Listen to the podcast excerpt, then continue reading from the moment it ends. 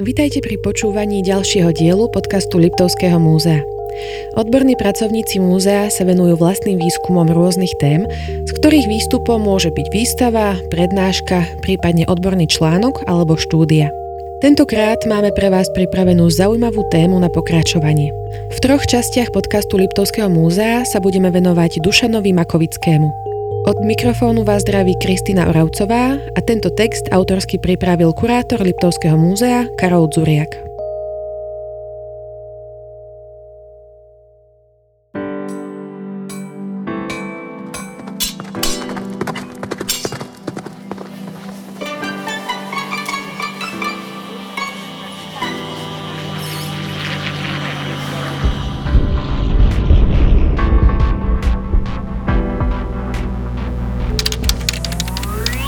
Dušan Makovický, Svedok jasnopoliansky, prvá časť. Rok 2021 by sme pokojne mohli nazvať nielen rokom 2 covidovej tyranie, ak by sme teda chceli sarkasticky parafrázovať kalendár francúzskej revolúcie a zároveň ho aplikovať na vtedajšie slovenské pomery, ale celkom pokojne by mohol niesť aj pomenovanie Pozabudnutý rok slovenských Tolstojovcov. Pripomínali sme si v ňom 155 rokov od narodenia Dušana Makovického i rovnú storočnicu jeho tragického dobrovoľného odchodu zo života. A tiež 95. výročie úmrtia jeho súputníka a priateľa Alberta Škarvana, ktorý ho dokonca v poznaní, nasledovaní a propagovaní myšlienok velikána ruskej a svetovej literatúry o nejaký čas predišiel, hoci bol o pár rokov mladší. Pre nás, obývajúcich kraj medzi Šípom a Kriváňom, boli spomínané jubileá doslova do písmena liptovskými. Ružomberčan Makovický prišiel na tento svet v metropole Dolného Liptova, v slovenskom Debrecíne, v decembri 1866 a rovnako z neho odišiel na pôde rodného mesta v marci 1921. Rodičovské korene ho spájali aj so župným sídlom, vtedajším Liptovským Svätým Mikulášom. Škarvan bol rodom z oravského Tvrdošína, no po otcovi Čech a po mámke od Jarošov Hornolipták, Hyben, dokončil svoju pozemskú púť v roku 1926 v Tichom provinčnom Hrádku. A to sa ešte okolo nich epizodicky motal ďalší liptovský rodák a generačný druh, mikulášsky, či presnejšie vrbický polyglot Vladimír Krivoš, toho času diskrétne v službách cárskeho ministerstva vnútra. A zároveň aj autor drámy o Andrejovi Škovranovi, čiže Albertovi Škarvanovi, ktorá vyšla v Sankt Peterburgu roku 1906 pod príznačným názvom Tolstojovec. Na tomto mieste už len spomenieme, že jedno krivošovské výročie uplynulo v roku 2020, druhé okrúhle o 2 roky neskôr, chronologicky lemujúc 3 jubileá Tolstého verných nasledovníkov. Na naše slovenské pomery sa Dušan Makovický narodil doslova do zlatej kolísky. Pracovitý, húževnatý, bohato rozvetvený a podnikavý rod sa v osobe otca, Petra staršieho, uchytil v polovici 19. storočia v Ružomberku a jeho doménou sa stal obchod, brinziarstvo, priemyselná výroba papiera a bankovníctvo. Spolu s ďalším beniačovským a houdekovským príbuzenstvom sa v spomenutých sférach popri otcovi a strýkovi Danielovi činili najmä Dušanovi starší bratia, Peter Mladší a Vladimír. Rodina sa v komplikovaných uhorských pomeroch nebojacne vyšvihla medzi slovenskú národnú elitu a stala sa aj symbolom, mecénom a ochrancom znovuzrodeného ružomberského a dolnoliptovského evanielictva. Pravda, v dobe narodenia, detstva a junošestva Dušana Makovického rodinné istoty zabezpečovali ešte len obchod s miešaným tovarom, ružomberský účastinársky úverový spolok a časom aj továreň na papierovú drevolátku na Bielom potoku, postupne rozbiehajúca výrobu. Rozhodne to nebolo málo, práve naopak, ich prostredníctvom si rodina zaistila možnosti stabilného hospodárskeho i spoločenského vzostupu. Jemný Dušan mal predurčenú inú dráhu, než jeho podnikaví súrodenci. Vyštudoval medicínu v Prahe, Innsbrucku a Berlíne, dlhodobejšími miestami jeho lekárskej praxe sa stali Innsbruck a najmä Žilina, v ktorej zotrval 1,10 ročie. Už v prvom období svojich pražských štúdií vklzol do bohatého myšlienkového sveta Tolstého filozofických, náboženských a estetických názorov. Zoznámil sa s Albertom Škarvanom i ďalšími obdivovateľmi Leva Nikolajeviča.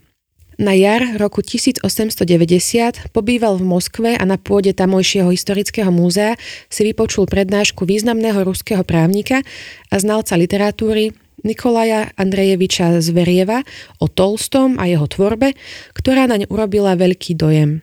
Pôvodne chcel do Moskvy alebo do Kieva ísť za študijnými cieľmi, využiť dvojmesačnú prestávku medzi berlínskym zimným a letným semestrom, no starostlivý a zodpovedný otec na to súhlas nedal, spoznávaciu cestu do Ruska však milovanému synovi dovolil. Ako uviedol vynikajúci český slavista a znalec Tolstého i Makovického diela Štepán Kolafa, nadšený Dušan po návrate domov svojmu otcovi vrelo odporúčal Tolstého diela Spoveď, v čom spočíva moja viera, Smrť Ivana Iliča, pričom poznajúc jeho svetonázor a záujmy, nezabudol podotknúť, že sa mu budú určite veľmi páčiť.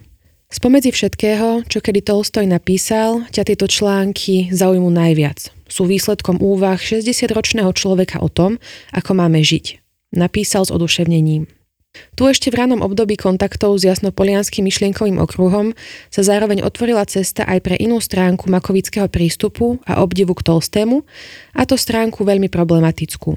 Najmä prvé dve spomenuté diela signalizovali duševné krízy, hľadania, nezastaviteľný rozchod Leva Nikolajeviča s pravoslavným kresťanstvom a jeho príklon k svojskej forme pseudokresťanského, či skôr mimokresťanského humanizmu a duchovna.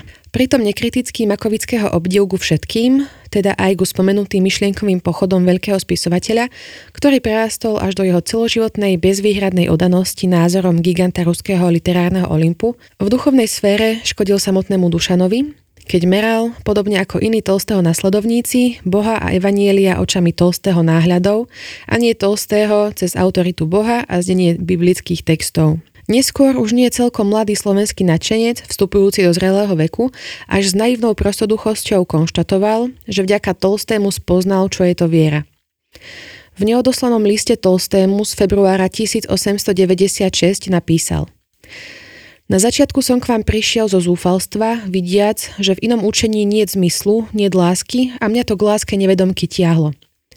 Zpovažoval som vaše učenie len za morálne, o Bohu, medzi tým ste mi povedali, že to hlavné, dôležité je Boh a že na láske k nemu spočíva láska k ľuďom. A ja som len vtedy začal hľadať Boha a pokračujem v tomto hľadaní. V tej miere, ako ho nachádzam, spoznávam, prestávam skladať svoj život na vašu autoritu a prestávam sa báť, uzrieť prázdnotu toho, čo bude, keď vy skončíte svoju pozemskú púť. Makovického moskovská anabáza z jary 1890 zanechala u priaznivcov z pražského krúžku obdivovateľov Tolstého tvorby a ideálov výrazný dojem. Podľa svojho veľkého vzoru začali nasledovať aj jeho praktické zásady pre bežný život. Dušan Makovický sa tak stal vegetariánom, prestal piť, fajčiť a cieľavedomo sa usiloval o každodenné napredovanie na ceste mravného seba zdokonaľovania. Členovia krúžku na konci toho roku listom požiadali Tolstého o zaslanie rukopisu jeho výkladu evanielií. Jeden z členov najúžšieho okruhu Tolstého stúpencov, Jevgenij Ivanovič Popov, im na základe prijatých dispozícií poslal požadované materiály. Od toho času sa začala datovať pravidelná korešpondencia Makovického a Škarvana s Popovom, ale aj so samotným Tolstým a na Slovensko putovali jeho nepublikované rukopisy a ďalšie práce kvôli propagácii jeho názorov a prekladu týchto diel do slovenského jazyka. Primát v preklade Tolstého diela do slovenčiny prináležal rímskokatolíckemu kňazovi, spisovateľovi, publicistovi a prekladateľovi Andrejovi Trúchlemu Sitnianskému, ktorý ešte v roku 1876 na stránkach Orla uverejnil pod názvom Výprava do hôr na pokračovanie jeho poviedku Nájazd. Kvalitných prekladateľov diel Tolstého a ďalších ruských klasikov i súčasných autorov mal Dušan Makovický priamo vo vlastnej rodine. Zať jeho strýka Daniela, redaktor Národných novín a slovenských pohľadov Jozef Škultéty spolu so svojou manželkou, Dušanovou sesternicou Bohdanou sa už v 80., respektíve od začiatku 90. rokov 19.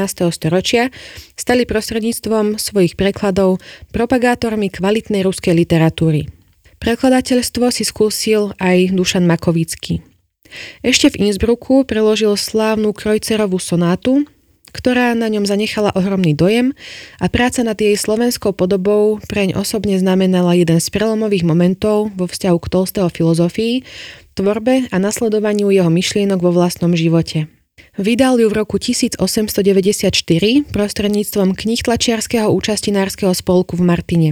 O Oproti českému vydaniu mal Makovického preklad tú neoceniteľnú prednosť, že vychádzal z autentického autorského diela vytlačeného v Británii a nie z oficiálnej, cenzúrou poznamenanej verzie novely. Opakované vydanie Kreuzerovej sonáty v slovenčine si práve z tohto dôvodu získalo veľkú pozornosť medzi členskými priaznivcami. Pripomienkou prvého osobného vkladu Dušana Makovického do klenotnice slovenských prekladov Tolstojovskej spisby naše dnešné rozprávanie ukončíme.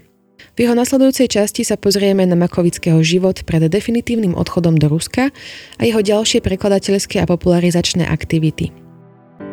Práve ste dopočúvali ďalší diel podcastového vysielania Liptovského múzea, ktorý bol nahrávaný v štúdiu Liptov Lab. Moje meno je Kristina Oravcová a teším sa na vás opäť o mesiac.